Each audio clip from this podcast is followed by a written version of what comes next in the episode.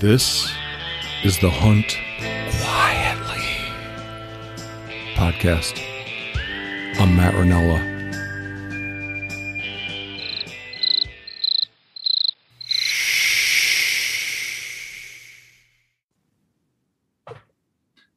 Bo Schumacher, thanks for reaching out to me. Um, I think we talked via email. It's what is today? Today is 518 2022 and maybe a couple months ago, something like that. Yeah, yeah, and touch base uh, when you first put out the Free Range American article, and they took it off because they wanted to wait till the MeatEater episode dropped, and saw the original article, and um, Which was the same as the one that they put back up when they put it back up. yeah, they put the same one back out there. Um, but yeah, I reached out to you and just kind of touched base and said I enjoyed the article and um, some I agreed with, some I didn't, but I thought overall it was a great message and just kind of wanted to say good for you for speaking your mind and holding up for your values, whether people agree with them or don't. Well, yeah, uh, I, yeah, I definitely appreciate you uh, reaching out. I was uh, getting a fair bit of venom at that time, so I really, I really Sure you were. uh, uh, relished it when somebody, when people reached out and said that they saw my point. At least, you know. Yeah, and I mean, as with anything too, the the negative voices are always going to be the loudest. But I mean, I think the silent majority is a big part of it too. And I even had um, a post about it, and it it was the most appreciative I've had people of anything I've done on social media, and it was great to see so many people that are quiet so often coming out explaining how much they loved what you said and what I had to comment on it too. And it was very reassuring seeing that although they're not the loudest ones about it, that there are people that agree with a lot of it too. Yeah, yeah. I suspect. I suspect so. I, I guess the reason I feel like I feel like I'm giving voice to a a viewpoint that's probably held by a lot of people, or a set of beliefs that are held by a lot of people in the hunting sphere. Yeah. But the th- the thing is, the reason you don't hear my perspective in like on podcasts or or at uh, like nonprofit events and et cetera, et cetera, in public sphere, in the public sphere, is because nobody that has a nobody that has a voice, everybody that has a vo- voice in hunting gets paid from it. And I think that's, I mean, with you too, the good and the bad about being in the dark with a lot of the social media stuff. And I know you had that in the past, but I mean, the bad is the obviously negative sides of social media and the stuff that comes in a bad sense for hunting or for hunters and makes people look bad or hurts the sport.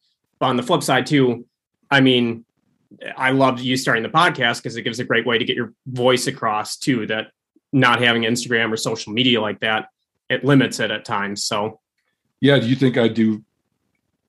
Do you do you think I I- I would get my point across more effectively? I can't do both.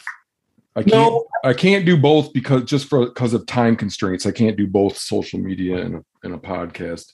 I'm just doing one because I'm I'm just not a very efficient person in general. Like between doing, I have a job that's pretty demanding and requires a lot of thought. And then uh, I have some pack llamas that I have to p- play around with quite a bit.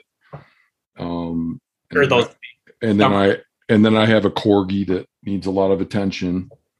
Um, my wife is not very demanding at all, so I get off. I get a little bit of spare time there, but I, like I say, just I got to do one or the other. Do you think I picked the right one? Yeah, I mean, I think the good thing for you is like, I mean, just even being on the Instagram side, you can get your short opinions across quickly and you can kind of set a precedent of what you stand for or what you don't stand for. But I do think the podcast is great because you can get you can't get the dialogue you do on Instagram in the same sense that yes, might or whatever social media people are using. Like people can comment and say stuff. Not everyone's going to see it. Not everyone's going to hear it. And I think with a podcast for you too, and with your position and role, I think in general, there's going to be a lot of people out there that share the podcast or share your articles like on Free Range American that it's I think it's more of a concise and direct way to get the point across and start discussion. But at the same time, too, other people are almost doing the marketing for you in that sense on other platforms. Yeah. And I guess one reason why I wanted to go this route is because I wanted to talk to people and and remain remain open to having my my mind change still have like a like have real dialogue with people where it's not just me trying to convince people i disagree with but instead we're exchanging ideas you know so yeah. uh i i feel like i made my viewpoints I, I articulated a lot of my viewpoints about hunting as best as I could in my articles, the articles I've written in the last couple of years. Yeah. So that was my opening salvo, if you will, you know. And now I'm I'm open to having those concerns reinforced or abandoned or, or, or realizing that they're not concerns and there's other things that I should be focused on. Um, I don't even I don't even really know what why why I why I feel so strongly about these things that I started to go public with them. Um, but well, I think when you're so passionate about something and been hunting for as long as you do too, I mean, the more you love it, the more you do it, for better or worse, the stronger your viewpoints get. And I think two two things to touch on. One thing that my dad always said too, growing up and even to this day through work, he always said, if you're pissed at someone, never send a text message. Two things he always says: never send a text message and always sleep on it for 24 hours because so many people, and it goes the same way with any social media platform or just life in general or text messaging or email, you're going to say stuff virtually that you would never say to someone in person. And on top of that, too, you don't get the discussion. It's more argumentative than discussionary and helping out and actually progressing stuff along, I think, too. Yeah, I've noticed that with this podcast, even. I mean, your dad, that what your dad says spot on. I mean, I've gotten a little bit better at staying my hand over the years, but yeah, I've sent I've sent some cringe-worthy emails over my the course of my career. You know, well, you um, learn when to bite your tongue, but there's also those times where you're like, screw it, I don't, I know how I'm going to feel a day from now. I may as well say it now when I can get it out and it's full. And, and, and I never, I never think that that that's the right choice. Have that that was the right choice. Twenty four hours later. yeah, yeah. It's funny how that works out and holds true so often. And then the oh. other thing, I think in general too. I know we touched base on this before, but I mean, I think that's one of the biggest issues in life and the world nowadays. I always say you'll agree on stuff with people more than you disagree on it, whether it's hunting or meat eaters and vegetarians or politics or religion or whatever. The points that you disagree on might be the most pol- polarizing and the loudest points. But if you take a step back and stop saying, okay, why is this person different me? Why, what don't we agree with? For every one thing you don't agree with, there's going to be three things that you agree upon. Yeah. And there'll probably be more important ones. Yeah. And I think, I mean, even um, friend of my wife's vegetarian and we've had some great conversations with her and she'll eat she'll eat venison but the biggest thing for her she was saying was um wait she is a vegetarian or she? She's vegetarian. She said she i don't know if she still eats venison but she did but she like i said to her i think the biggest thing for me and why i love hunting and fishing so much is you know where your meat comes from. If you go into my freezer i can tell you i caught this fish at this lake. I can tell you probably what the day was like. If I shot a deer and had venison in the freezer, I can tell you where it was hit, when it was hit, how long it was till it was tracked. And I just think that that was something she appreciated too, is the respect for your food and knowing that side of things with the natural side of it too. But it just goes back to agreeing on more than you disagree on. Yeah. Yeah. Uh, I I'd rather I I have more in common with I mean there's just like there's just like things that make people not be decent human beings or be de- decent human beings that, that what what differentiates them has nothing to do with I mean things like whether you hunt or not or you're a vegetarian or not or you like Trump or not. I mean those things are are pretty superficial compared to like if you see somebody stranded, do you pick them up? Yeah. Being a good person in general and looking, and that's one thing too, I always say is just looking for the best in others. And there's people in politics and hunting and everywhere that I've never met and I don't like, but I always give someone the benefit of the doubt until they give me a reason not to. But I, I always say too, like there's plenty of people in politics who I hate politically, but if I sat down and had a beer with them or went out golfing or hunting or fishing or you whatever, I love them. I'm sure I'd have a blast with them. And it doesn't Yeah. mean that they're a bad person or I hate them. I just don't like certain viewpoints, but it doesn't make them a bad person either. Yeah. Yeah. That that is uh I tend to like that that really holds true with what I'm doing with this podcast because I tend to like hunters. I mean, Yeah. I tend to you know, it just it makes perfect sense. I like to talk about hunting. I like to go hunting. So it makes sense that I want to talk to other people that hunt about their experiences. So, but then on the then on the flip side, I di- disagree vehemently with many many hunters on what the threats to the future of our shared pastime Yeah. is. So, um, it's it's it's definitely a, a- an exercise in learning to agreeably disagree. Yeah. I think that's one thing that people love about hunting, especially in parties, whether it's deer camp or going up bird hunting or elk camp or fishing trip or whatever it is. I mean, when you're there, you don't you talk about the hunting and the fishing stuff and the fun aspects of it. You might talk about the serious stuff when you get a couple whiskeys in you or a couple beers in you, but for the most part too, it's just it's the good stuff about the sport and the stuff that makes you see the good in others and the good in the sport too. But I also think we do have to talk about the downsides of stuff as well as stuff that's detrimental to hunting or fishing or the land in general and um yeah Yeah. So let's uh let's uh get your background a little bit before we attempt any forward moves. yeah Um, so um i'll do kind of a quick introduction. So like you said my name's bo schumacher. Um born and raised green bay wisconsin. Uh married no kids yet two dogs got a german short hair and a golden retriever. Um ever since i was a kid i always needed to be outside. I i mean it got to the point where we'd be up north and my parents would just know like hey bo's gonna eat whenever the hell he gets back in from fishing but I mean, I caught my first panfish when I was two, first northern when I was three. As soon as I could get out of a car seat and sit in a vehicle, I'd go driving around up north, grouse hunting with my dad. And my love for the outdoors and nature in general has just grown since.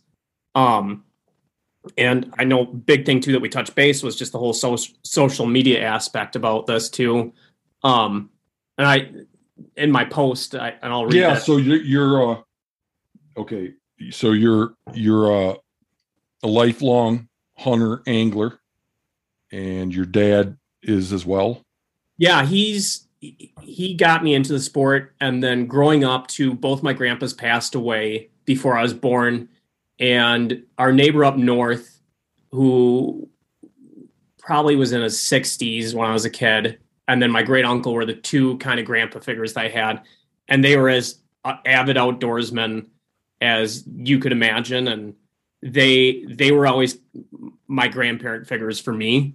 And they also helped teach me so much and just the respect of nature and the outdoors and um, a lot of what i've learned from hunting and fishing has come from them. My dad's still an avid outdoorsman. He uh, is close to retirement so he's he still gets up for deer camp. He'll get out pheasant hunting, get out fishing, but he uh not quite the energy towards it that I do, but he's still a big outdoorsman. He's still still mixing it up out there. Oh yeah.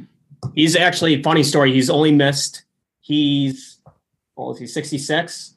And he has missed one opening deer camp, Wisconsin deer camp in his whole life. And one of his best friends uh, was getting married, not a outdoorsman, and had the wedding opening day of hunting season. He's like, Larry, what the hell? He's like, this is hunting season. Like, you're gonna have no one show up for the wedding. It's Wisconsin. So that's the only one he ever missed. And he actually met my mom. He was the best man, and she was the maid of honor. So is that how that dude was like? Was he trying to um, test the allegiance of his friends or something by having it? I don't know, but like my dad always says, he's like, it's the one deer camp I've missed, and I can honestly say it worked out pretty damn well for me getting married too. Okay. But yeah, um, but no, yeah. So I'm. You can find me on social media at uh, Instagram, Boshu Outdoors. Um, I know that's something we touch base on too, is the whole influencer side, and I'm not. Yeah. So tell me, can you can you tell me about your your how you got it got into uh, being a social media hunter? Yeah. So I always like. I mean, I have had Instagram for probably since high school or college. I'm 29 now, so that's 10, 15 years. And a couple years ago, my wife had my pictures were hunting and fishing or foraging or whatever it may be. She's like, you should just do an account that is only outdoors based. So I was like, you know what? Like, I'd love to show others why I love the outdoors and all the great aspects of it. And the food. I love cooking too, so the culinary aspect of it was a big one for me. And then it's just kind of grown since, and um, I have a good amount of followers. I'm not like some people are well known, but I, I have like 23,000 followers. So it's at the point now where, better or worse, there's a lot of people that see my viewpoints or the stuff I post or my opinions on stuff too. How many did you have five years ago? 800. Oh, wow. So, yeah, okay. I mean, it was mainly just family, friends, um, classmates. And then the more I focused on it, the more it's grown and the more I've put focus on it too. And um, one of my buddies is a phenomenal outdoors photographer too. And I've always loved nature for the beauty aspects of it, whether you're up north in the fall with the trees or just the intricacies on like turkey feathers or whatever. And he always did such a great job of showing that. And that's always what I wanted to show and tried to show that that's what really got me focused on that side of it more too. So what what's the profile of a typical follower?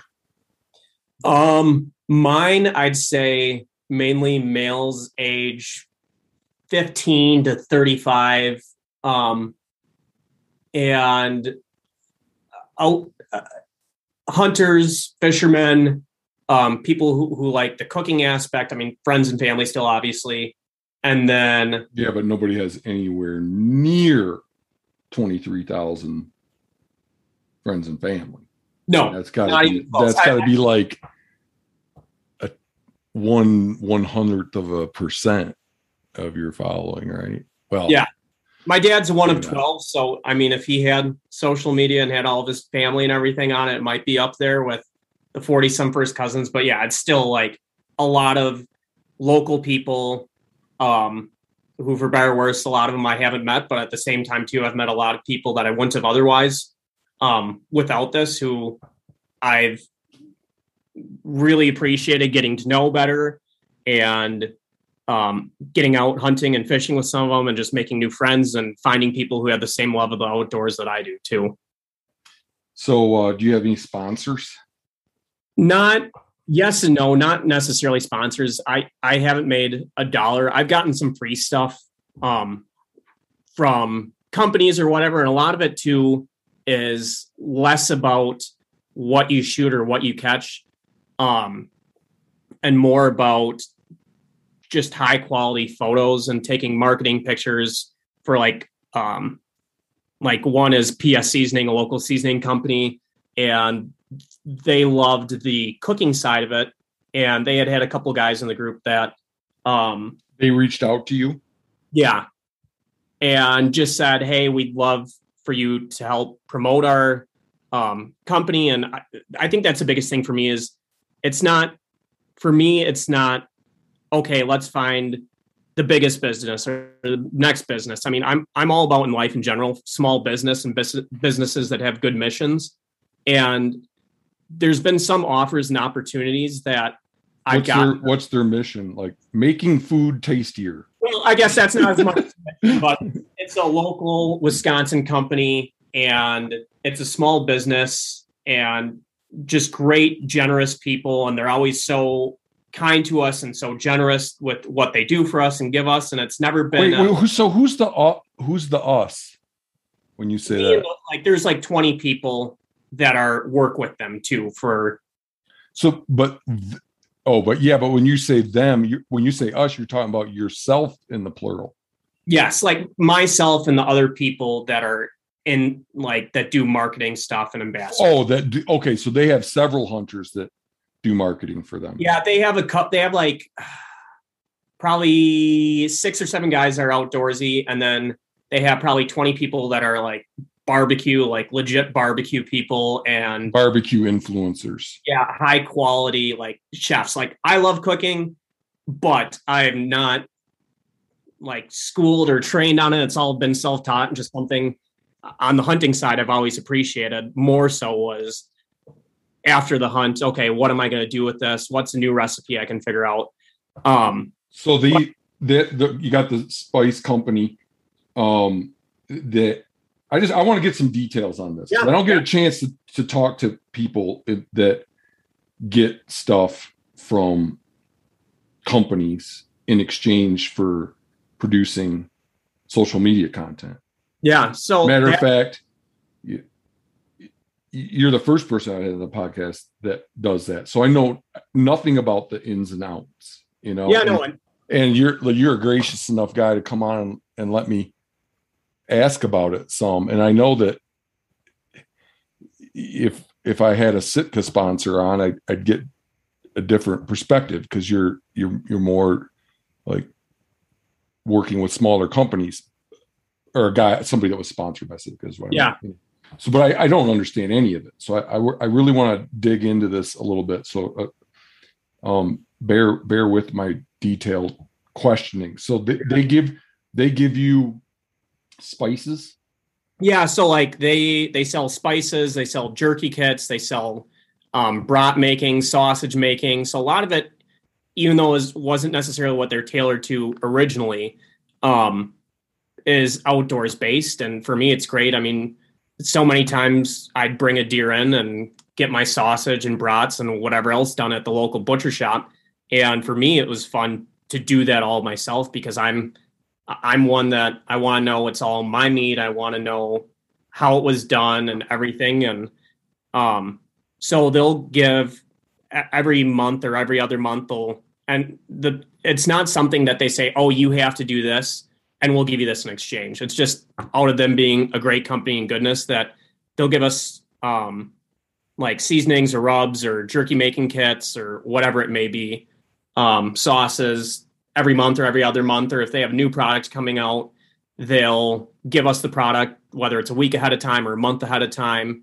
Um, and um, they they've just been great to me about that. And it's a local company, and I think they have a great product. So I love, like I said, for better or worse, having enough followers now.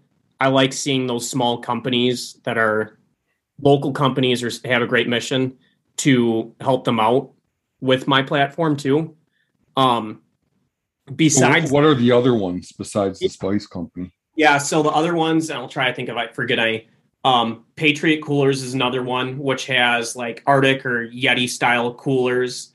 It's a uh, kind of same business model as Black Rifle Coffee. Um, that they help out veterans. A lot of the people that work for them are veterans. They donate a ton back for veteran housing and to help veterans with PTSD and having friends and family that are in the military. That's something that's always been near and dear to me. Um, and they reached out to me too, and their mission was great, and their products are just as good too. So I, I'm thrilled to be able to help them out, and they've grown a lot too. But I just think it's something that, for better or worse, the more they get influencers, the more it helps them out. But at the same time, too, it's not for me. I don't look at it as oh, I'm going to the highest bidder. I know some people are, some people aren't, but um, the others are.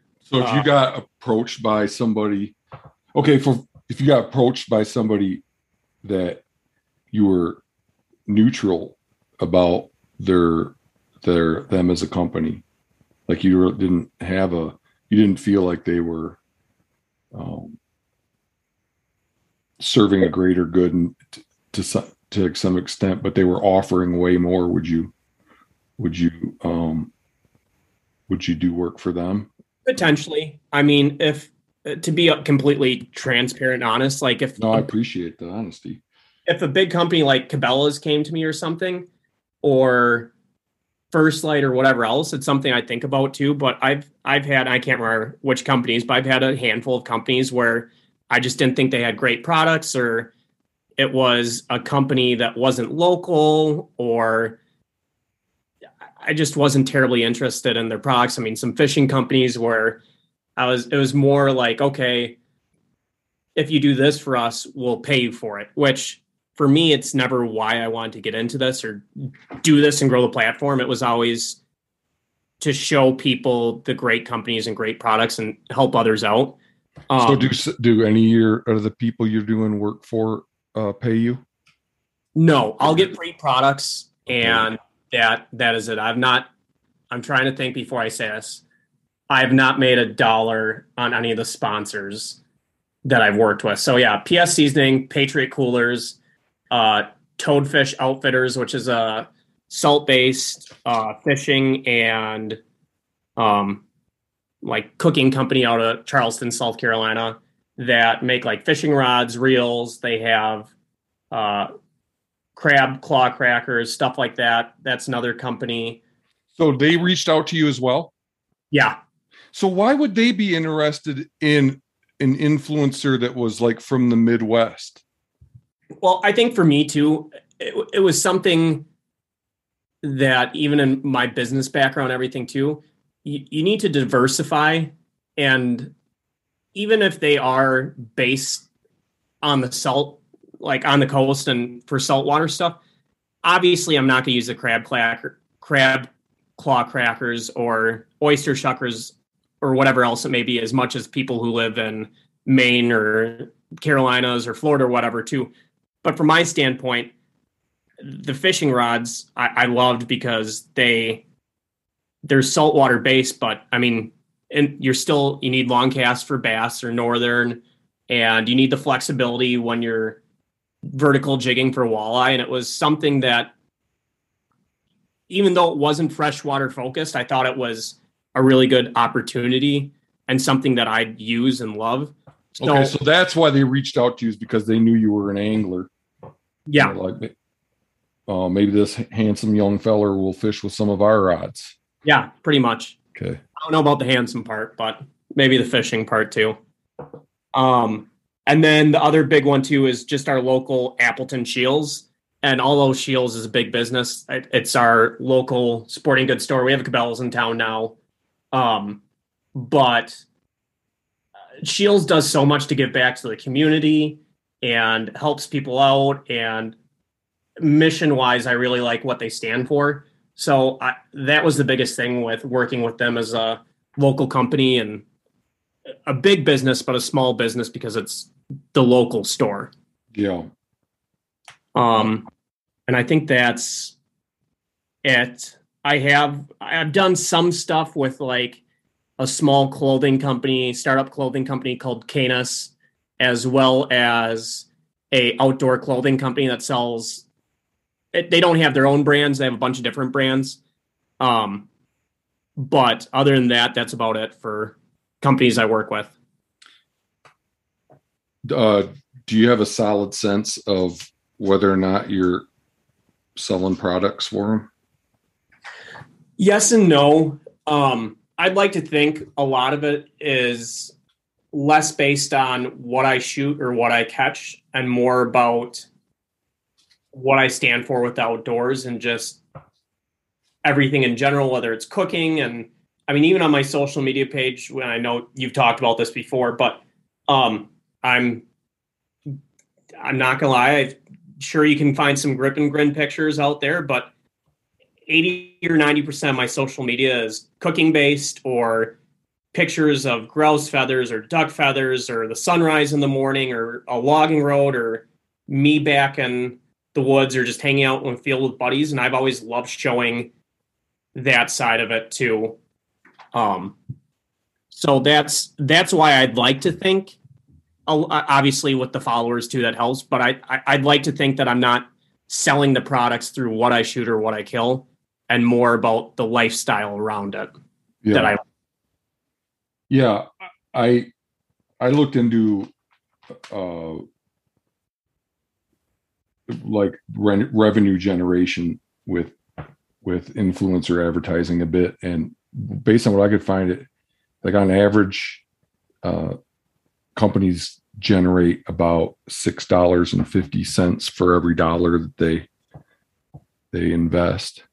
I, I, be, I believe that too. I mean, it's something for a lot of these companies too that they're essentially breaking even that there's or I shouldn't say breaking even. There's giving you the product at cost, so it's not the 300 or 400 percent markup that you might buy in the store. So it's it's saving them some money, but it's helping us out. But on the same flip side too, they aren't putting any marketing dollars for me to put a picture of their product up or to talk about their products. So it's it's free marketing, and when you have enough, influencers and that's one of the biggest things is with these small businesses i know how tight budgets and everything can be too that a lot of these small companies can't have a marketing division because it's a mom pop company that's growing that you can do the sales and marketing and me being in sales and having a marketing background degree that's something i've always appreciated doing and enjoyed so that's the biggest part of me with that too okay so besides getting swag, are do you have other motivations for like sharing your hunting lifestyle? I think the uh, with biggest, strangers.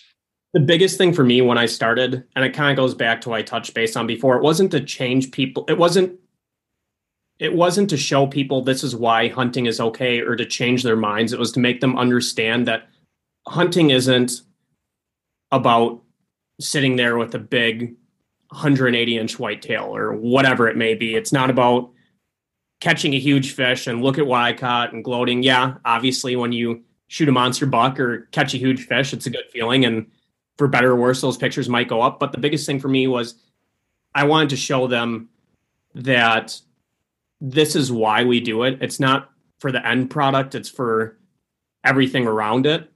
And that's something that and maybe not on every post. There's times where, for better or worse, there is a grip and grin or a pile of ducks or pile of fish. But overall, I've always tried to stay in the mindset of why I got into this and show others that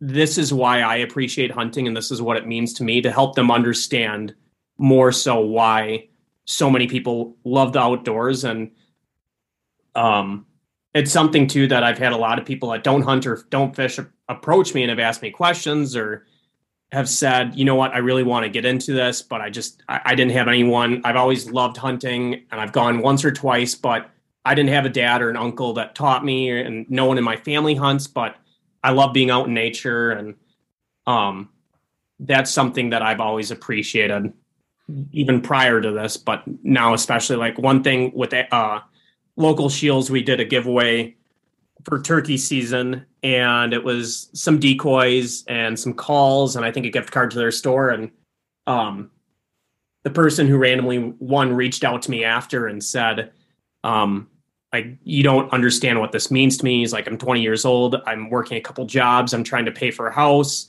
um, pay for a car. And he's like, I-, I love the outdoors. I just don't have the fiscal ability to buy this stuff right now. And he's like, you he's like, you brought brought tears to my eyes when I saw that I got this stuff because it was stuff I needed and wanted, but I couldn't afford. So for me, I I love helping others out, and that's not why I do this to feel good about myself, but it does feel really good when you hear those stories and situations like that of people that you give them the opportunity.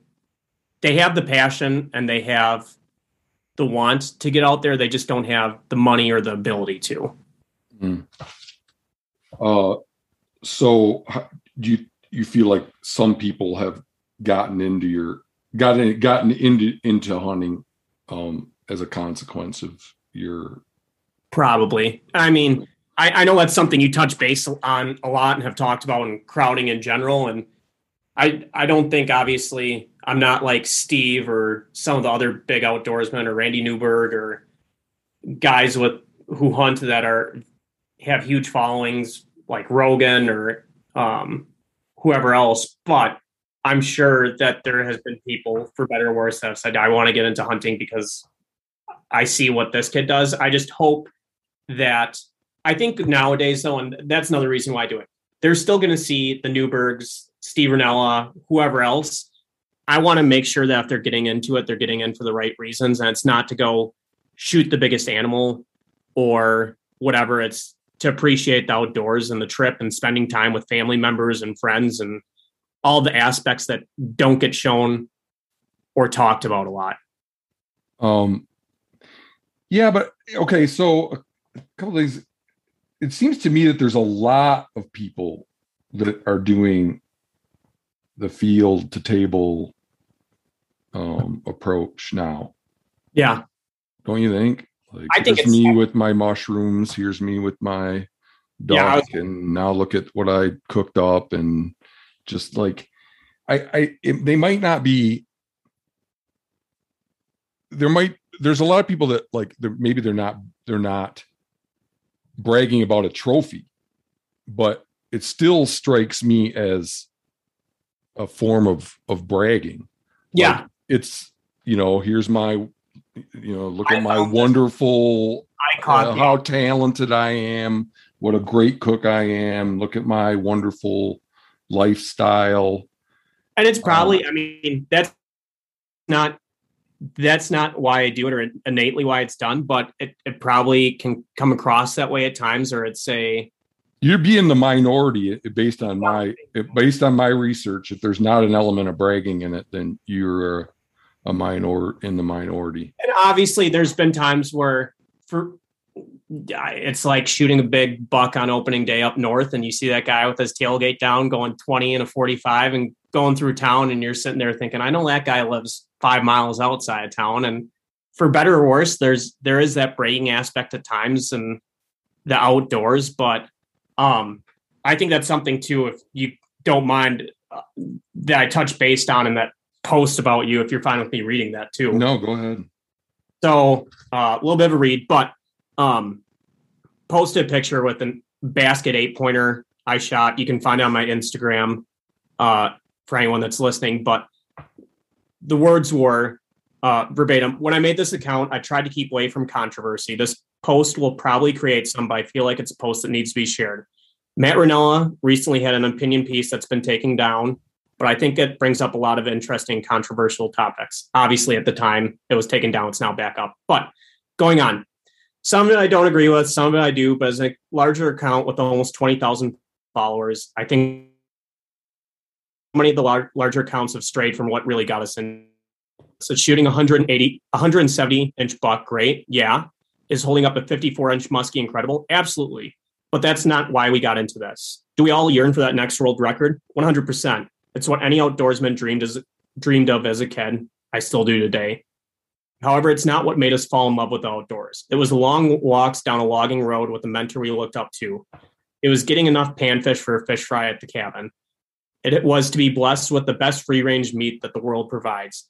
It was the sights and sounds of nature that leave us speechless. Nowadays, someone posts, posts a picture of a basket buck, like this one I shot for a few years back, or has their limit of largemouth and a stringer, and a lot a lot of times more hate comes than praise as a hunting community we need to re- unite rather than divide not everyone has private land not everyone has the money to take a trip with a guide Not everyone had someone there above them to teach them the ropes. The end result is great, but hunting and fishing are so much more than that. It's the journey, it's the meat. There are tears, there's frustration, there are humbling experiences, and I've always tried to show that aspect of the outdoors. Some of my greatest trips ended without a trigger pulled or a non trophy that provides some meat for the freezer. But I think that's the motto I've always tried to live by with this. But I, and I agree so much with you that, especially on the point that you see, even on hunting shows, and I grew up watching them and I still watch some of them, but you see guys going out, like you say, drop three or five elk a year. And it's like, who the hell, unless you have a family of 12 and eating it every single meal, who needs that many elk? And if yeah, you, and, and I, and I'm the controversial one. Yeah. Take, take a cow then. I mean, I went out elk hunting uh, two falls ago with my wife's cousin who lives out in Wyoming. And we did a public land archery hunt over the counter tag in northern Colorado, about 40 minutes north of Steamboat.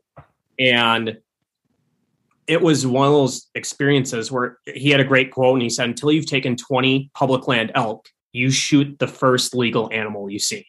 And it wasn't that, oh, you just want to shoot something, shoot it. It was people don't appreciate how tough a public land over the counter elk tag is. And he's like, everyone comes out here expecting to shoot a monster six by six, but that's not what's going to happen. I mean, even for us, and this guy's a phenomenal elk hunter, but we we put on miles and miles every day. We took horseback in nine miles from the trailhead that was 26 miles off the closest paved road and hunted for eight days every minute of daylight. And we saw one really nice bull that we bumped heading back down to camp. And then we saw three other cows, and I drew back on a cow, but just never got a shot. But it's not, and that's hunting. And it was one of the best trips of my life and one I'll cherish and always remember. But I, I never, I drew back once. I never let an arrow fly, but people just don't realize what hunting is all about. And a lot of people, for better or worse, think, you know what, I'm just going to go show up and camp in a truck and walk a mile in and shoot my bull and leave the next day. Um, so that that's a that's a theme of that's why you do that's a big part of why you do what you do then is because you're trying to educate non-hunters about hunting. Partially yeah. And i think just even for hunters too and i, I mean i've i've done two trips to montana. I've been lucky enough to do that where we hunted on a ranch for antelope one time and antelope and muley another time. I did a um, high fence hog hunt on like 2,500 acres down in Texas, and those were a blast. But I, I, I public land hunt uh, my deer camp. I hunt up in Forest County, which is in northern Wisconsin, which there are no deer up there. I mean, I've been hunting up there for 17 years, and I'll go way back into the woods and scout and do everything. And I think I've seen three bucks over those 17 years up there too. That I want people to know just because the guy next to you shot a monster buck doesn't mean this is the norm and it doesn't make him a better hunter than the next guy because there's locals up there that come out with nice bucks every single year that are a million times better hunters than these people who are posting monsters or shooting monsters every year and there's nothing wrong with hunting on private land and there's I what about what about leasing land or hiring a guide that leases up land? it's not something that interests me. I see why people do it. And like even in Florida, we go down to Florida every year. My grandma lived down there until she passed away. And I went out with some charter boats and paid 300 bucks, whatever, to go fishing. And part of it was to learn because I never saltwater fish. So. Yeah, I, I, I think of that as different. Um, yeah, but I think because the, but if you go out with somebody on the ocean and charter a boat, that doesn't prevent other people from going out. Yeah, fishing. And I think the leasing thing, and you've touched base on it for better or worse, hunting's becoming more monetized. And I yeah, more than touch base, I'd say that that's a yeah, major part of my plat my, my big big part of my platform is I think that's the biggest fuck you that hunters do to other hunters is be like, I'm gonna lease this all up and I'm gonna be the one that gets to go here and, and you're not. And well, and I'm gonna or I'm gonna hire this outfitter that's leased it all up and I'm going to get to go in there with him, and and and you're you're not going to get to go there. And it's I mean, like I think that that's like like I think that hunters should be we should be a community of people who look out for one another. Oh, absolutely. And I, I think that that's just you know. So I was just curious if you opposed it or or not. Yeah, I mean, if you have the money, good for you. But at the same time, I think the biggest part about Well, it, just because you can do something or can afford to do something doesn't make it right. no, and I think the arrogance. So too. I guess I'm cur- curious if you think it's wrong or right. I don't morally, I don't have I, I have more of an issue with the people that do that of how of how they act if they act more superior, like, oh look at this deer. And it's like, well, yeah, dude, you have two thousand acres to hunt in Buffalo County, Wisconsin. Like good for you. I can't afford that, but at the same time, too, there are people I know who do that that are some of the best damn hunters and they could go anywhere and shoot a deer or get a turkey. But then there's also the people that do it because that's what they have to rely on to get their meat or to get their trophy. But I think how you carry yourself when you do that stuff, and like I said, I've been on a couple pay for hunts. Doesn't it bother you that if they weren't leasing that up from a farmer or a rancher or how, out uh, hiring an outfitter that leased it up from a farmer or a rancher, that that that farmer and rancher would allow probably allow ha, would allow some public Oh, yeah. hunting. yeah, I mean, I- doesn't that like doesn't that just kind of make it so that we become like Europe? yeah. Um, no, that definitely. do we want? I mean, maybe, maybe you want, maybe you're okay with us becoming like Europe. I don't know, but to me, that's like, how is that not us becoming like Europe? no, I agree, and I think it's so something. I don't know. It's like that's the thing with that's what makes it me gives me the liberty, a liberty that people, other people like yourself and bigger names don't have, is because I can just look at stuff like that and say it's bullshit. Yeah. Because I don't, I don't nothing. I have nothing to lose. I'm not. I'm not. I'm. They're not going to stop giving me coolers because of it because I'm not getting coolers in the first place. You know. So that's like a one one area where what one of the many areas where why I think why we why we think things are okay that are not okay is because everybody with a voice is telling us that they're okay. And that's because they're the beneficiaries of all the shit that's like kind of tacky and rude and selfish. Well, and it definitely bothers me, but I think the thing about it that bothers me more, and I don't want to group everyone into it too, but those are usually the people that are the ones that treat the land poorly. And even, I mean, turkey hunting, I have permission on eight farms around my house that I'd knocked on doors and asked permission in person and eh, gave them a case of beer or a gift card at times, just not to get the permission, but as a thank you for them being generous to show them like, hey, I'm not going to be that asshole because I know they're probably yeah, well, that's that's No. key, man. Like what I mean, yeah. So I, I- I do that as well. I don't want any. I would hate for people to come away from here thinking that giving somebody a gift because they let you hunt that I oppose that. That is definitely not the case. I think that that's. I think that that's uh, like it builds so much goodwill when somebody lets you on. If you give them something, just something even small thing, you know. and I don't want to be the guy that is the reason why you can't hunt there. The next guy can't hunt there. And I always tell everyone, like, hey, especially the farmers, I know how how tough it is farming right now with crop prices and everything. And I tell them, like, you know, I'm not going to drive through your fields. I'm going to park to the side so you don't lose a day of work if you need to get in that day and I'm not aware of it. If I if I'm out dove hunting and blasting 200 shells that day, I'm going to pick up my shells because I, I don't want to ruin it for myself, but especially the next guy. Yeah. That's pretty am- amazing to me that you have eight farms where you can hunt. Yeah. You can hunt deer there too. No, just turkeys, but it's uh probably a thousand. I think it's like nine. I was looking on onX. It's like 994 acres. So The the deer hunting is leased up or it's like um family only or something like that. and that's like I don't even ask for deer hunting because most of the farmers are all deer hunt themselves for the meat and just with the family and nieces, nephews, grandkids. But a lot of them don't turkey hunt. It seems because that's their planting time too.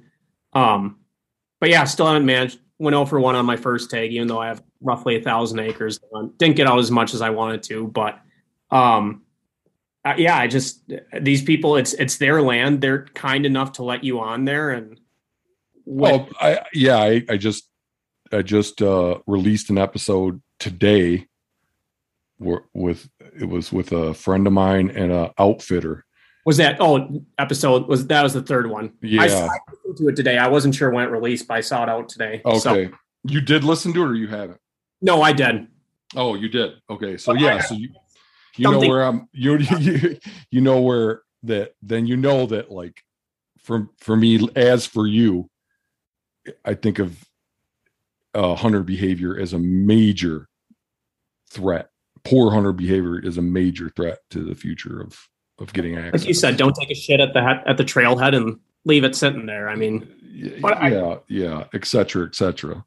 And I think too that it just goes back to respecting other hunters. And we have uh, nine acres of private land that's swampy on a river south town that was passed down the family that we duck hunt at. But it sucks because it's gotten to the point where we've had blinds broken. We I used to keep decoys out there, and I had like twelve hundred dollars worth of duck decoys stolen. And the worst part is we got out there and the decoys were gone, but they kept like 10 or 12 decoys and threw them up into the trees as high as they could as like a fuck you. Like I said to It my wasn't buddy, enough just to just to steal them. I said I, I would have been pissed that they stole the decoys, but just steal the fucking decoys. You don't Yeah. Like that that loses permission for people or Oh yeah. other hunters a bad taste. And I, if you have private land, you should be able to keep stuff out there, and not worry about your windows getting smashed on your trailer or decoys getting stolen or whatever else it may be. hmm But I think that leads to a lot of the leasing stuff too. And I know you talked about that on your podcast that so many farmers and people are like, I just don't want to deal with the people and the bullshit. Like I'd rather get paid for it. And if someone screws it up, I'm not going to let them hunt there. But I, I almost have a leverage or a bargaining chip that if a field gets torn up or something happens, that it's not me giving out permission to someone for free. Yeah. Everybody has a every landowner has a different tolerance level, I suppose. Uh, I, have seven acres that I mean, nobody has. I think one person has taken me up in this in, in the in this for the last eight years. I've had trespassing allowed signs on it. Yeah. And I, I think one day, one time I saw some kids out looking at at my llamas, and I'm sure that was because of you know they felt comfortable doing it because of the signs, you know. Yeah. And and I always say if I had instead of seven, I had seven hundred thousand acres, the signs would read the same, and that's really true. I I feel like if I was a landowner, a large landowner, and I was getting I got screwed by people, my impulse wouldn't be to go, okay, that's it. It's all for me now. Yeah. That's, it's not for anybody else now. You had your chance. You messed it up. I think my impulse would be to try to figure out a way that I could continue to provide access without my property rights being infringed upon. Yeah. Um, I, I I wish that I wish that other people that were fortunate enough to own large swaths of land felt that way. I, I have I have radical views about property rights. Um, I I'm not trying. I, I'm not advocating that we try to change the law in any way or anything like that. But I I feel like if if if you're somebody that owns a whole bunch of property and you don't allow access, it's like we're all born on this cylindrical speck in the cosmos that is Earth, and so there's just in the it, as a percentage of what is of what's in existence that we get to experience it's just a tiny tiny fraction of what exists do we get to experience.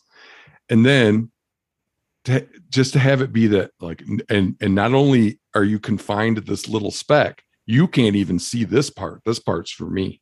Yeah. this these land features um this topography you don't get to see that. That's for me to see not you Well, and even know by our cabin, one of the guys I could not.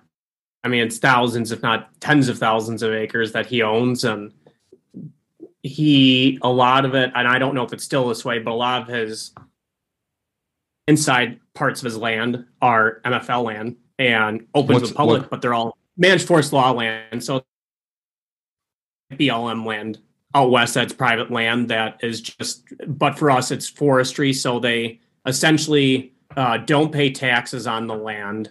And I might be wrong. I'm sure someone's going to correct me, but uh, they don't pay taxes on land or pay less than taxes to allow the public on land. But they can uh, they can also say like we don't allow ATVs or trucks or whatever, but it's private land that's open to public. But I know that there is this place, and it, it still might be this way. I haven't looked to be honest, but there's thousands of acres that were private land that was public, but all the round all around it was his own private land. So he was reaping the tax benefits, but not allowing people on there.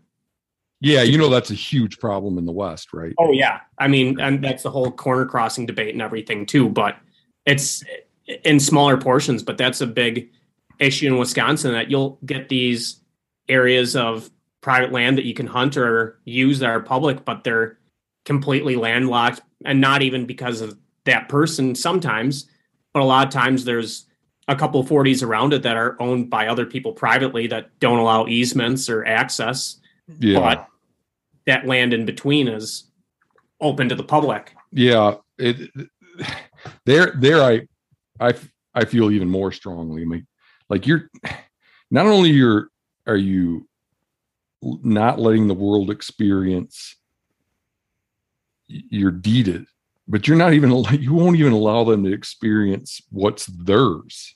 Yeah. you know it's yeah is it that it's just so strikes me as so selfish man you know but it's kind of a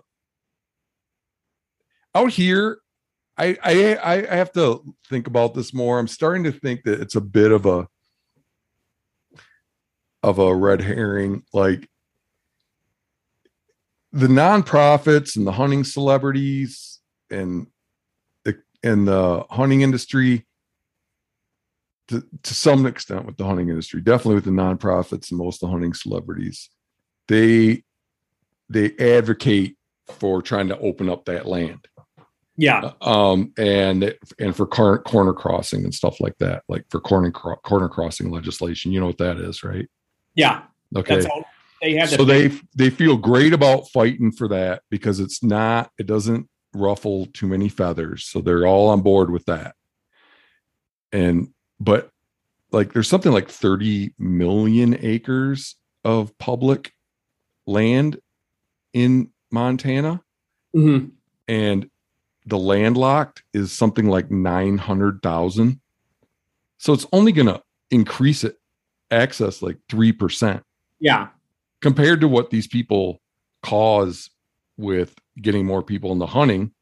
But it it's- goes back It's to a pittance, you know. crowding thing too. That you then open up that nine hundred thousand acres, and a lot of people are going to be bouncing onto that property right away, just because they know this hasn't been hunted or whatever. But it, like you said, it frees up. And even when we did our elk hunt, we pulled up to the trailhead, and that was second week of September. My wife's cousin had went out there in August, scouted everything out, put his tents up ahead of time and everything. He's like, there was no signs of people. There were elk tracks and beds everywhere. The day I show up, there's about 20 campers. There's guys sitting on sectionals outside their camper with TV hooked up to satellite and everything. And it's just like, oh my God. And I get it. I was I was an out of stater coming out to hunt too, but I if you open that land, it's just going to provide so much more access for people, and it's going to be a waterfall not just in Wyoming but across the country and even Well, like what, but, but uh, maybe I'm not being clear. But what I'm saying is, it's not going to generate much more access. no, it'll it'll be better than nothing, but it's like you said, it's still three percent. It's not yeah, even a frac. It's better than nothing, but it's not. It's not creating more incentive for BLM land or MFL land or people to take their private lands and open them up to hunting. And like you said, now with the pay for play, almost it's it's incentivizing those people even less to take the tax breaks when they can take the cash or the money on the side and make more off of it too. yeah, yeah. So, do you wish there were more hunters? if if there were more hunters, I wish I wish it were people that the good about more hunters is it creates a lot more tax revenue. It helps out. It helps out habitat. It helps out. Uh, we can we can we can we can debate that. I don't. I think it's I think it's bad for habitat personally. Yeah, but it also hurts habitat that there's more people out there, more people doing stuff too. I I, I think because of COVID, partially and not the whole reason, but I think a lot more people got out into the outdoors because they had nothing better to do. But I just hope that the people that are getting out, I guess that's my one thing is whether there are more or less, it's, I just want the people that are out there to have the appreciation for the land and the true love for the sport, and they aren't doing it for ulterior motives or half-assing it either. So you don't be respectful about it. So you don't care one way or another if there's more or less. I mean, it would be a lot easier if there was less because like you said there wouldn't be crowding there would be more access there'd be better but uh, it's not me personally for my own sake i wish there was less but yeah but i'm talking about you got two buttons in front of you. You can hit the it stays the same left three buttons. It stays the same. It it it increases it or decreases it. So like i'm just saying if you you get to pick which which would you pick because this is important that then in my view from my perspective yeah. that that should feed into how you behave to some extent. I mean i would probably so yeah which is it? Lesser stays the same. I mean i grew up hunting. I grew up hunting from young and i'd love to see the tradition. I'd love to see I shouldn't say grow, but grow that we continue to have more, not more overall hunters, but people that like for me when I have kids, that my kids hunt because I do. Like I love that act, that part of hunting, but I don't want every Joe to just be like, oh, look at what this guy shot or this guy did, and then go out and create more competition, more crowding. So you, you want it to stay the same or, or less. Or less. Yeah. But you think that more people have gotten into it because of your social media pref- presence. So you think of that as a negative consequence. Probably. And and, and so you think educate uh, educating the public that doesn't the non-hunting public about it's not just about big game, it's not about big trophies, it's about eating what you shoot. That the value of that is more than offsets the negative consequences of there being more hunters? I that I honestly do not know, but that's what I'd like to do. It wouldn't be when people see my page or post or whatever you want to say. I don't want them to say I want to get into hunting because of him, but realistically, there are people that are probably going to do that, and even more so when you're a big name guy like like I said, like Steve or Newberg or Nugent or whoever you want to say. I hope they look at it and say more. I understand why he hunts, or if they're already currently hunting, it changes their mind of I'm not going out to get my limit. I'm not going out to shoot the biggest thing. Like I appreciate the sport more, and it kind of goes back to that post, but there were there were so many people that commented or reached out to me that it was so reassuring and uplifting to see how many people said i mean with your views even too but mine on that post that said oh, this perfectly describes how i feel. Um, what was said and what he wrote was great and i couldn't agree with it more that it was it was reassuring to see that many people on that side of things too. Yeah, it's funny because they're like they're they're reaching out to somebody that I recommend that's in a category of people that I recommend not following. Yeah. To tell you, like my whole article is about how we shouldn't follow people that show dead game.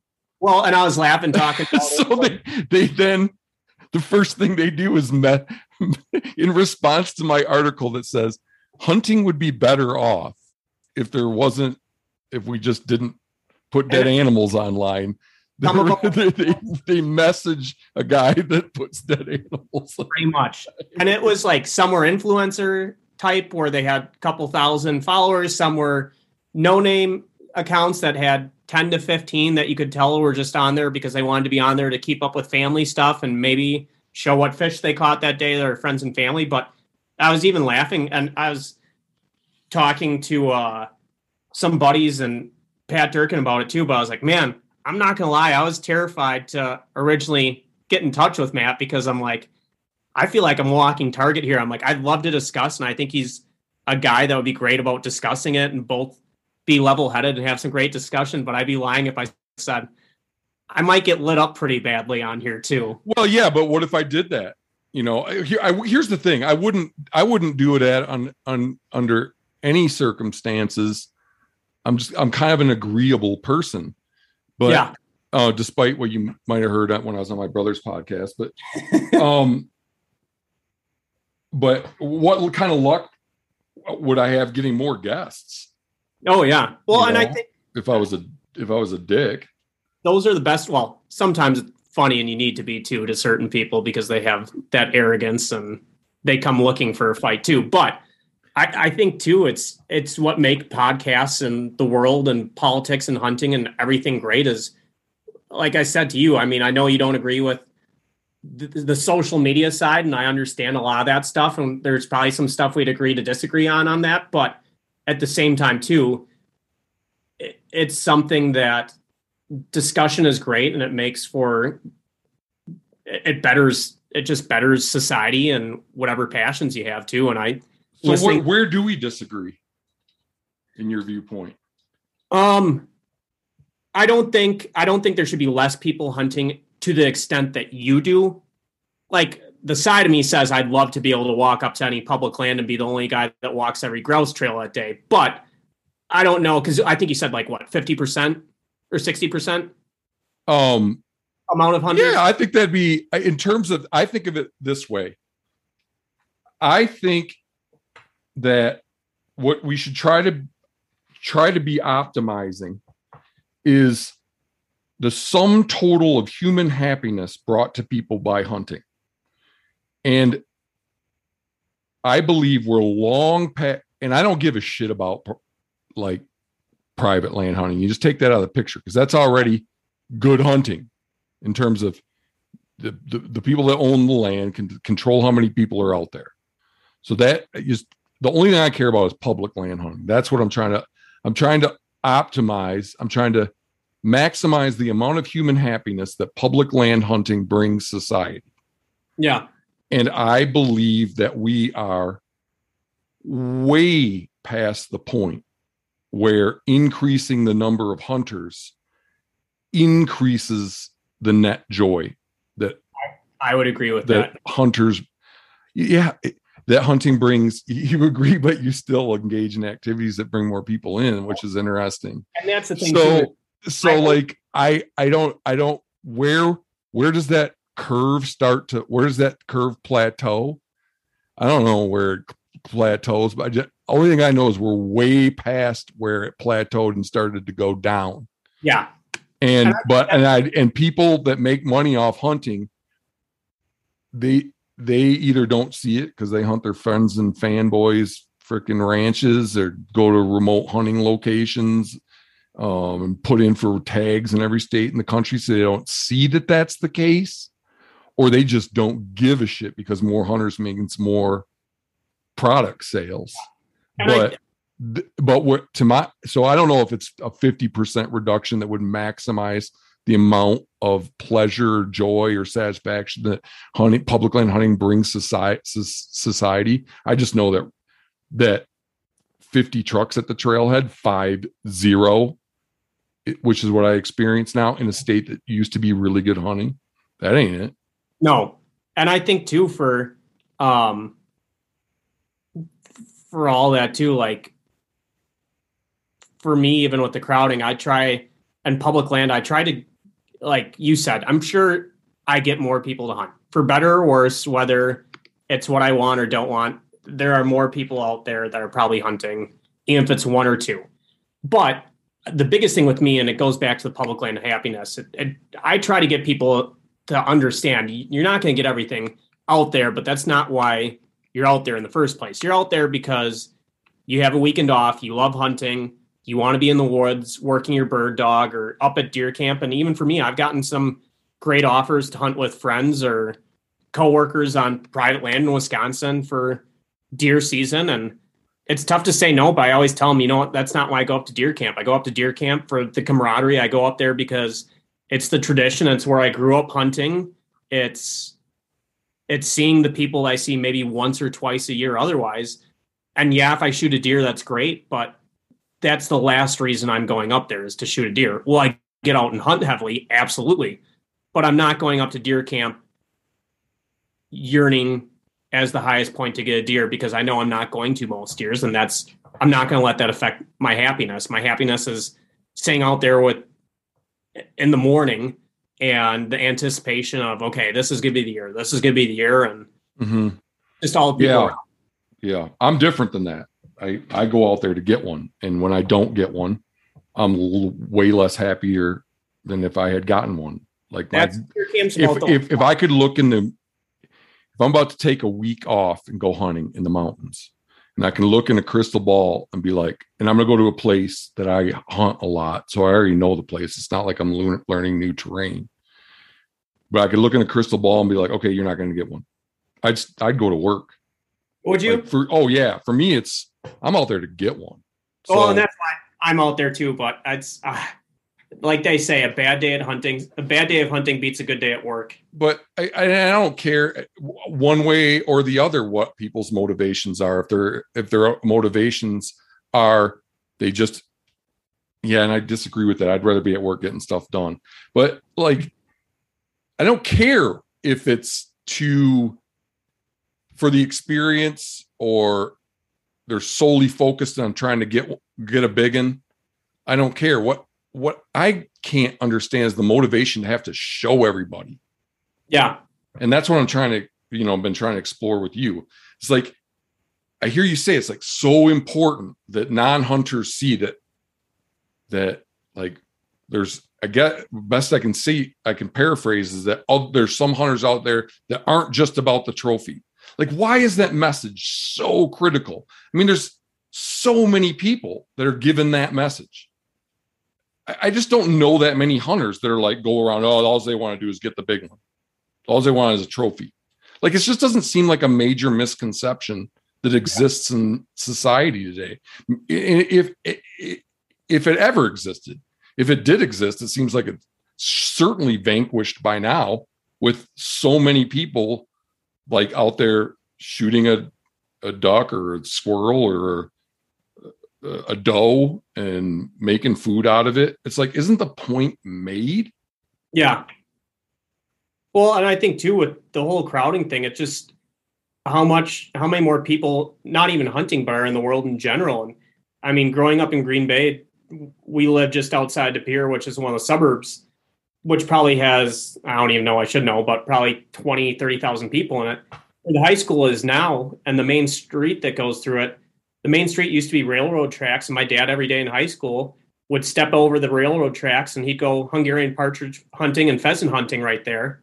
And you're lucky if you see a pheasant in the area now. And there's I don't know of anyone that's seen a hunt around here. And it's just the cities are growing up so much now too. Yeah, the the the there's forty thousand more people, forty percent more people now than when your dad was a kid. Yeah, and square foot, square feet of housing per person has doubled. That's not. So, and then it's not just the, it's just not the houses taking up the space, but look at all the industry that's required to manufacture and maintain all that housing is.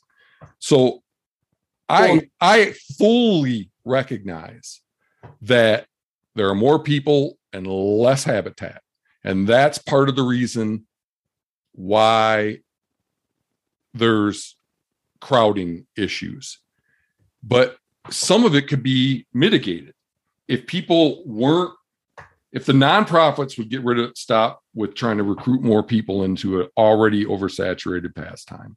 Yep. And if hunters, in my mind, if they disincentivized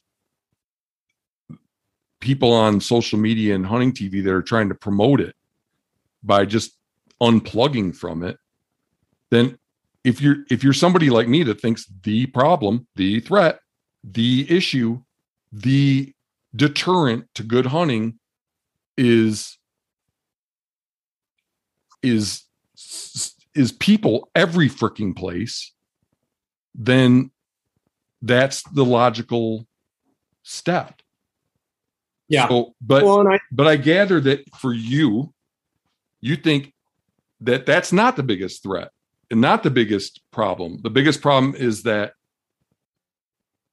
non-hunters think it's all about trophies. And we got to drive home that it's not all about trophies. and I think they work simultaneously. I think they're both very big things and big points. I just look at too how many farmers or people that own family property that I've asked permission on that don't hunt too. That there there is so much private land in addition to public land that's overhunted, but there's so much private land that people have had bad experiences with someone hunting on their land. They aren't around hunters. They don't like hunting. They don't agree with hunting. That I think, in addition to the crowding thing, we could open up a lot more opportunity. You might have to knock on a door and ask or get out there a little earlier in the season to get permission. But I think there's a lot of people out there that don't allow hunting just because they're against it. And on top of it, too, with the lack of land and stuff, I mean, how many people want property nowadays and they're on, I mean, it's different in Montana where there's huge swaths of land, but I mean, even in Green Bay area in Wisconsin, people on 5, 10, 20, 40 acres that that used to be public land or hunting land that they own it and they don't hunt it now. That I think it opens up potential for What opens up potential? just like if if you could if the population of a, as a whole no one was against no one was against hunting and obviously we'll never get to that but you'd open a lot more i'm not saying more than like corner crossing stuff like that but it's going to open up a lot more spots too where if the lady with the 40 acres next door hates hunters if that's gone too that opens up that area That, If- that's an that's an interesting argument. I, I I think of I think I think the opposite. I think all the promotion um, creates a demand for hunting access. So Yes. so I think it locks out people that in, that insist on doing it for free. and and i think like you said too with the leases and everything and social media is a big thing with that too. And I- like i said i know i'm on social media and everything but so much of the influencers in hunting are sitting there for content and likes based on how big of an animal they shoot is. And they know if i go hunt- or just like or just the lifestyle like the the rugged outdoor guy feeding myself off of nature signaling stuff you know like i don't think it's just the trophies. I think No. that's a big it's the trophies it's the look how fit i am. It's the wow i know you know how to cook all this crazy stuff. Aren't i old timey and cool and rugged?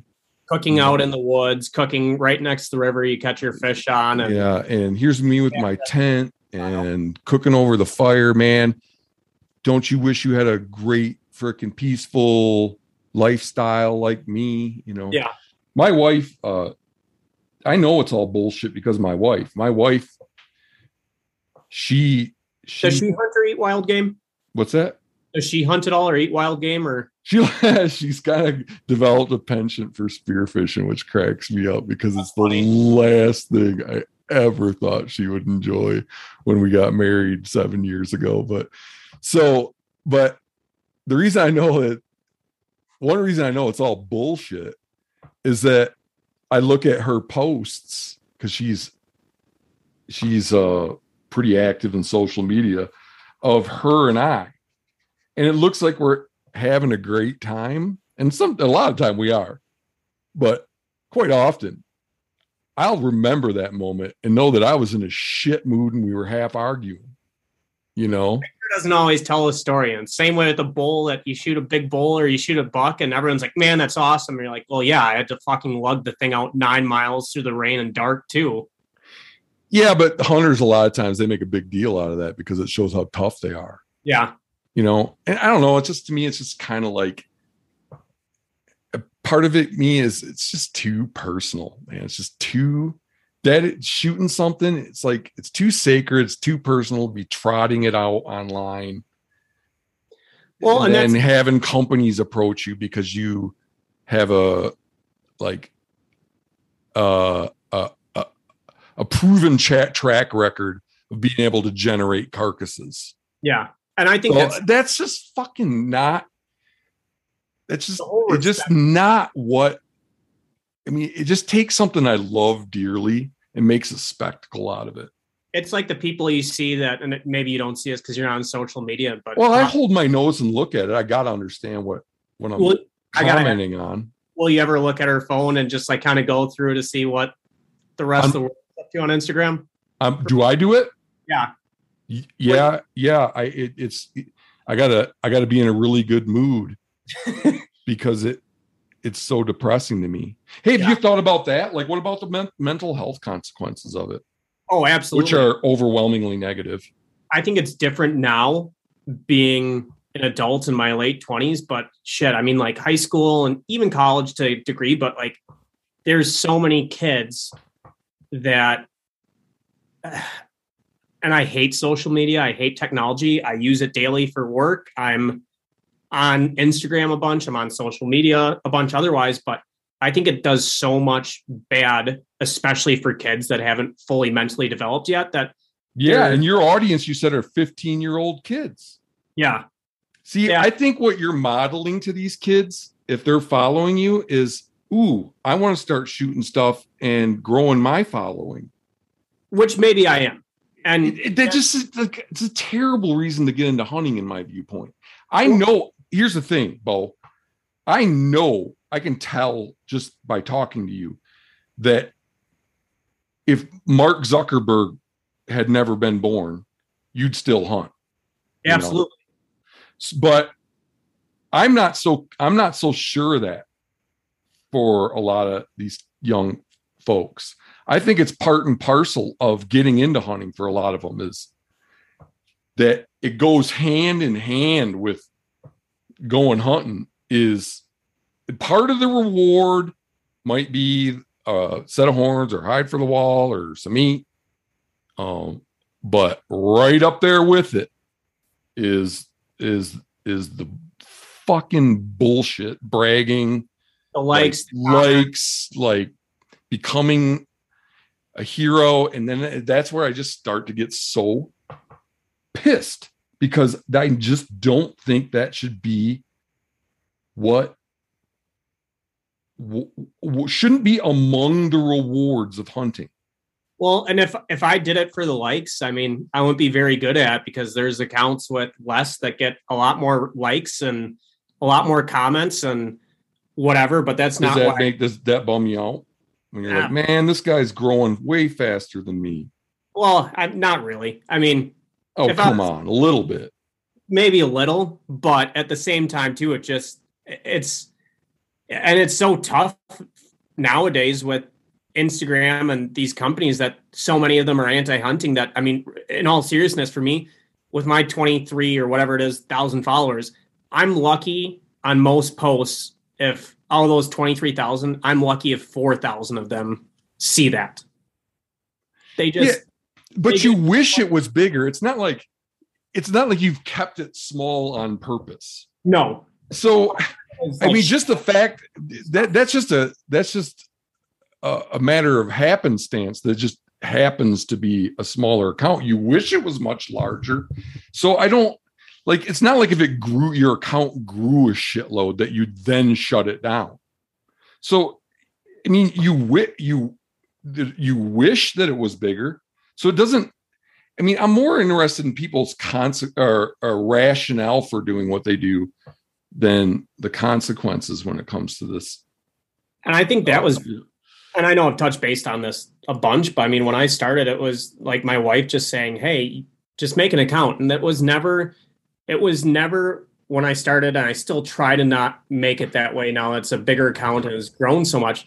It was never to say, I want to be, I want to be a big time person. I want to be getting this for free. I want to be going to hunt this property because someone wants me to hunt and promote it or I wanted to do it because I I love the hell out of hunting and it's something I enjoyed and I love the photography aspect of it and I know he touched base on that last episode 3 too but there's plenty of days where I'll go out and take pictures for someone else and not even be hunting or go drive around the fields around my house and watch the ducks and geese coming in and landing and taking pictures like I just I love being outdoors and I love nature in general and yeah I, I know this about you. I, I believe that in my core.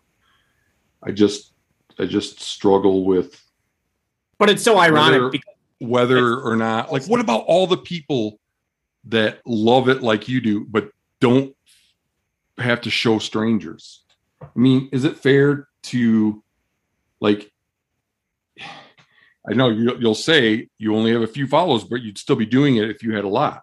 Mm-hmm is it fair to people that love it enough? I think the most passionate hunters. I mean, look at you. I, I, I, the most passionate hunters out there, the ones, the people that love it the most, don't do it. Yeah. So is it fair? I just think it's like I I've done nothing to impact anybody else's hunting negatively, you know yeah. through through gen- content generation, which is not something that other people the people that generate content can say. You no. know, I'm um, I've influenced people. I mean, I've influenced people. You're not just influenced. You should like. There's a part of me that thinks you should tell people where you're hunting, because if shouldn't you be the one that has to? Shouldn't you have to be the one that suffers the consequences? Like, why? Sh- you like the accolades um, that you get, right? So you get an extra added on benefit besides the meat and the experience is you get accolades. So, but shouldn't you have to pay for the accolades? Why should other people that hunt quietly and and just and that the the meat and the hide and the horns is enough? Why should they have to pay for your accolades? that's funny you actually bring it up too, because my friends will give me shit about that when we're up north bird hunting or whatever. And a lot of my posts, I'll put the city like De Pere or Wabeno or Green Bay or whatever, and just the general area. I might not drop a pin and say, "Hey, come hunt this trail." But when we're up north at the bars by our cabin, I'll be talking to locals, and my friends be like, "Why, why would you tell him where we were hunting today?" I'm like, "You do not think that guy knows exactly where on that trail I was when I like." I, it's uh, just yeah, I I believe that every every post that a social media hunter puts on up should have if they were if they if they really were just they would be latin long on it yeah well and i think one other great part that you bring up too with that is the whole downside of it too you miss something you wound something it sucks but it's part of hunting it's always been a part of hunting and it always will be anybody and, that doesn't put that every that on every time in my mind is is lying by omission. But and there's probably been times where I missed a duck or pheasant or whatever and didn't say it. But I mean, shit. Last night, me and my buddy went out turkey hunting, and it's not the missing; it's the wounding. And we had three opportunities and couldn't make it work, and we are just doing spot stalks or trying to reap them and couldn't make it work. And trying to what them? Rape them? Reap them, not rape. Reap. Like take a strutter decoy and like crawl out towards them to get them fired up and get them to charge you. Oh, that's oh, called re- that's, that's called reaping. That's what people call it around here. I don't know if that's a. I mean, we call water fountains bubblers in Wisconsin too. So I don't know if that's just a local thing. Okay. No, that's a, that. Yeah, that's a uh, an adjective I, or a verb I was not familiar with. Sounds pretty to badass. Reap, which is why reap. I I like. Oh yeah. There's a lot of people against that too. They're like, dude, you aren't a real Turk, especially like people in the South. I have some followers from the South that uh, when I tell them I was out crawling out at a turkey or running and gunning and trying to sneak up and pop them, oh, that's not real turkey hunting. And to each their own. But I mean, even last night we didn't get anything and didn't have anything wrong with saying couldn't get it done at the buzzer. Oh for one on my first tag. Got a little ambitious and it didn't work out for me.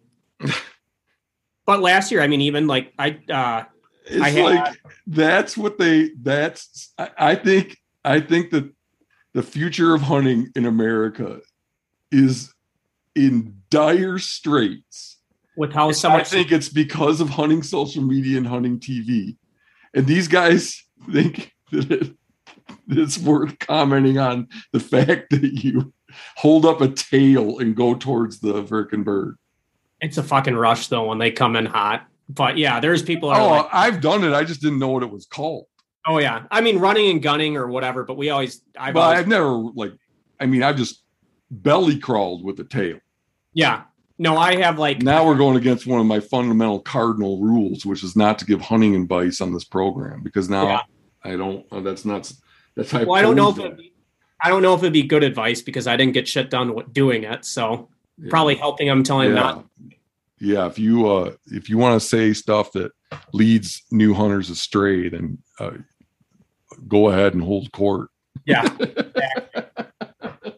exactly. But I mean, I think y- you bring up uh, the great point too with like wounding stuff. And I mean, even last year we were up at our cabin and saw the third buck I had seen, and and I would have gotten fucking shit for it had I posted a picture of it. It was basket six, basket eight. It wasn't tiny. It was right at the ears, but it's not one that you see going up on a wall or going on social media. And I, I would have posted it and explained why I was thrilled about this deer on public land hunting. It's not about the size of the rack. It's 17 years and it's the first buck I would have shot up there and came through at about 70 yards and thought I had a clear shot through my scope, shot and it hit a little popple tree and must have ricocheted because I saw I could see that damn tree that was half an inch wide.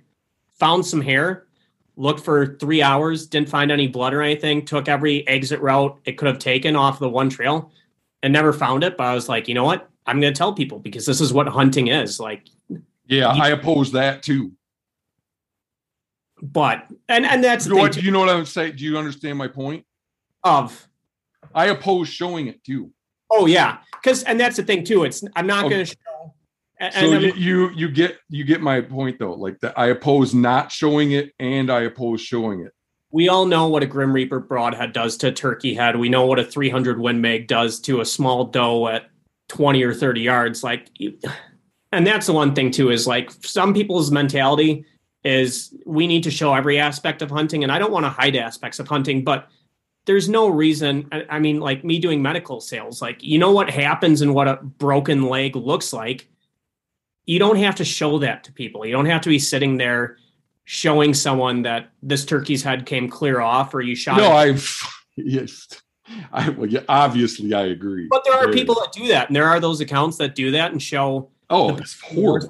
hunting but it's like that's and that's just my opinion but i'm like that's and no, I, I, I oppose kill shots for more than I oppose showing dead animals. But what I'm saying, what I'm saying is, I think if you if you don't show when you wound, then you're you're lying to Yeah. people. And if you do show it, you're threatening the future of hunting for other people that don't show any of it.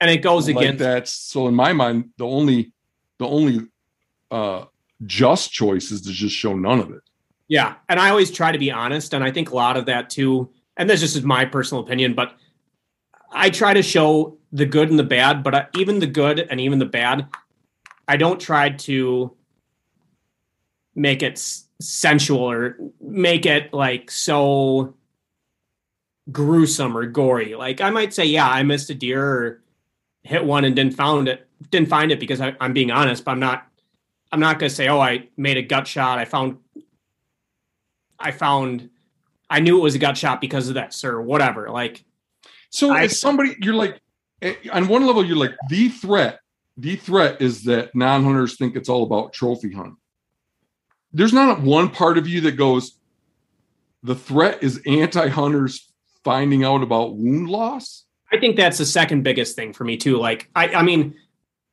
Africa hunts and people going and shooting elephants and lions, and that's a whole different topic too. But like that pisses off the non-hunting crowd, whether you agree with it or not. It's it's they don't want to see something at the zoo that's shot.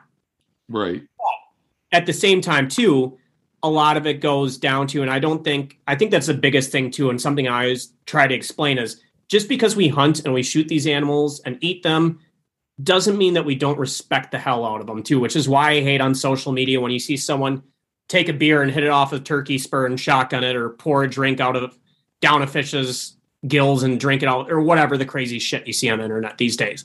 But yeah. it's it's nuts. But like and there's those few bad grapes that make it everyone look bad, but I don't I don't want to turn people off from hunting in that regard too because I do respect the animals that we hunt and I love the hell out of them and I know Steve I, I don't know if you saw that video but there's that video I think when he wrote his first book about talking to a non-hunter.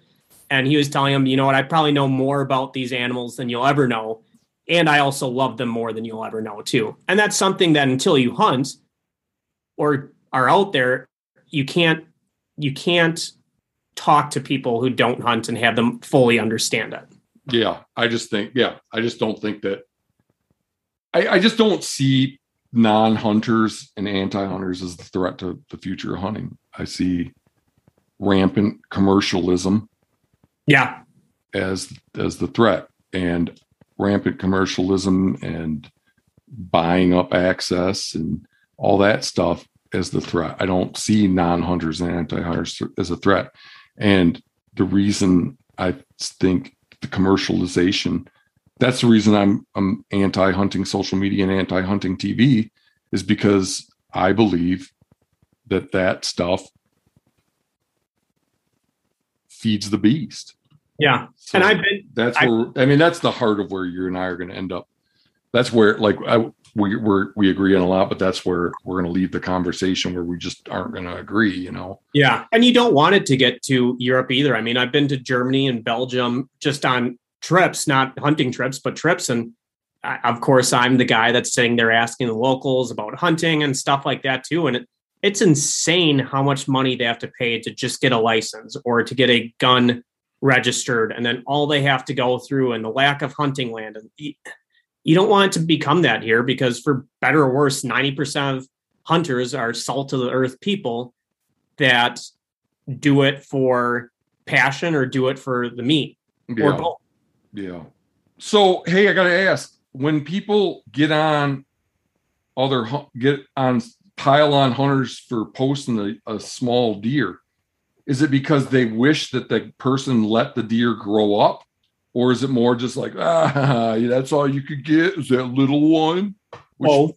Both. Okay. yeah and like the property i bow hunt in de i'll let i'll let deer go there that i would let and now that i've shot some bucks and those deer were years ago when i shot them now i'll let those bucks pass and me and the guys at the property next to us we've kind of agreed if it's if it's eight points and at the ears or bigger shoot it if it's a doe shoot it for the meat. And if it's a young kid for their first year or two, let them shoot. I don't care. Let them shoot whatever. Make them enjoy it. But I'll, I, I can see. Okay, go ahead. I'm sorry. I got to work on. I, I got to work on interrupting people. But you're good. The first to say too, up north where we hunt for deer camp, and I will get crucified for saying this. If it has horns up there, I'm shooting that thing. And my wife really doesn't eat venison, so for me, I only need one deer. And usually what happens is if I get, I'll shoot whatever deer I can during gun deer season. If I have a doe tag or if it's a small buck, and that'll leave my deer for a year. And it, if I don't, I'll try to take a doe back home. But if I get a second deer, it always goes to one of the guys at deer camp or one of my uncles that's too old to hunt anymore that I know loves venison that I want to do it because they appreciate the meat more than what was shot too. But yeah. yeah. up north, it's and I mean that's most of the people's mentality until you've hunted northern Wisconsin public land. And I mean, you guys grew up in Michigan, you know what it was like for. Oh, where we grew up, you if you waited for a two-year-old deer, you'd wait your whole life. Yeah. Where I grew up, you, you basically you either got a one and a half year old buck on opening day or nothing. Yeah. And we Might- got a bunch of does up there, but I mean, realistically, and we hunt and uh, my cousins and other guys that go up there that I mean, we'll go miles back in the woods or cousin will be waking up at 2 a.m. to get back to a spot two hours beforehand and walking way the hell back in the middle of nowhere. We've gotten in the past, my uncles have gotten some nice eight, nine, and 10 pointers, but in the past 10 years up there, we've gotten some does and some smaller bucks on public land, but we've gotten an eight, two eight pointers on public land and we hunt the hell out of it, but it's just how it is up there. It's just the part where if somebody if somebody uh says something like, man, you should have let it grow up. And they live in the part of the world that you do, part of the country where you do, you know, and they know like in this part of the country, it can produce some decent deer if you let them grow up. So Yeah. I wish you wouldn't have shot him. I wish you would let him grow up. That I guess I can kind of see. But the And I- someone that the someone that, that's the person that's like, that's all the bigger the one of a one you could get. Yeah. Like, it's like, why are you snooping around to look at what other people shoot and then commenting on it? I mean, th- that to me is so much more embarrassing than shooting a small Oh, buck absolutely. to admit that you're like looking around and then when you find somebody that shot a small one that you harsh on them Yeah. it's And- so it's so immature you know honest, and too, that's I- one thing like if social hunting social media went away all this immaturity would go away all Oh, the yeah. commercialism except would go away all the immaturity and the local newspapers. I'd be yeah like, but yeah. shot this weekend. but that's just like that's just such a tiny Oh, yeah. tiny in comparison you know Well, and I'm all for letting him go. And there's been some small bucks that I have passed on up there, but for better or worse too, it's and it's not. I'll, I'll do it more now passing. But man, growing up from about 12 to 22, there were so damn many hunters up there that you'd watch a deer walk by that you passed on, and 10 seconds later you'd hear boom. boom yeah yo Oh, for God. sure All right, well there goes that one. yeah you know um yeah what i will and won't shoot has everything to do with the status of my my freezer Yeah, and what part of the season it is yeah. if uh Late season hunting is i pity the deer that comes by me late in the season when i'm have when i have freezer anxiety Well, the, the, there's a direct correlation for me with how cold it is, like end of the season, how cold it is, and how long a deer stands in front of me. Like the longer a deer stands in front of me, the higher probability that thing is getting shot. And the colder it is, and the colder it's getting, I'm sitting there like, I love this, but it's fucking 10 degrees, and I'm sitting here freezing my ass off. that's And I have a funny. doe 15 yards in front of me bow hunting. I'm sitting there thinking, man, I could shoot this thing and not have go home there drinking whiskey in front of the fireplace. That's hilarious. I think I have a I don't know about the cold one, but in terms of the the longer it stands in front of me, one, I think I'm the opposite because I have a lot of bloodlust. So when a deer comes in and he kind of looks like he's okay, I'm like, oh, I'm gonna shoot him. And I've done it. And I'm like, shoot him and shoot him. And I'm like, damn it. Then I'm like, damn it, you had plenty of time. You might have gotten a bigger one. Um, but if I can stay my hand for just a little bit, I'll be like, eh. Like so. The, I guess the, for me, it's like the longer I can watch them, the less chance that I'll oh, shoot. I. I, I fucking hate the cold too, and all my friends for how much I love hunting and fishing. Really?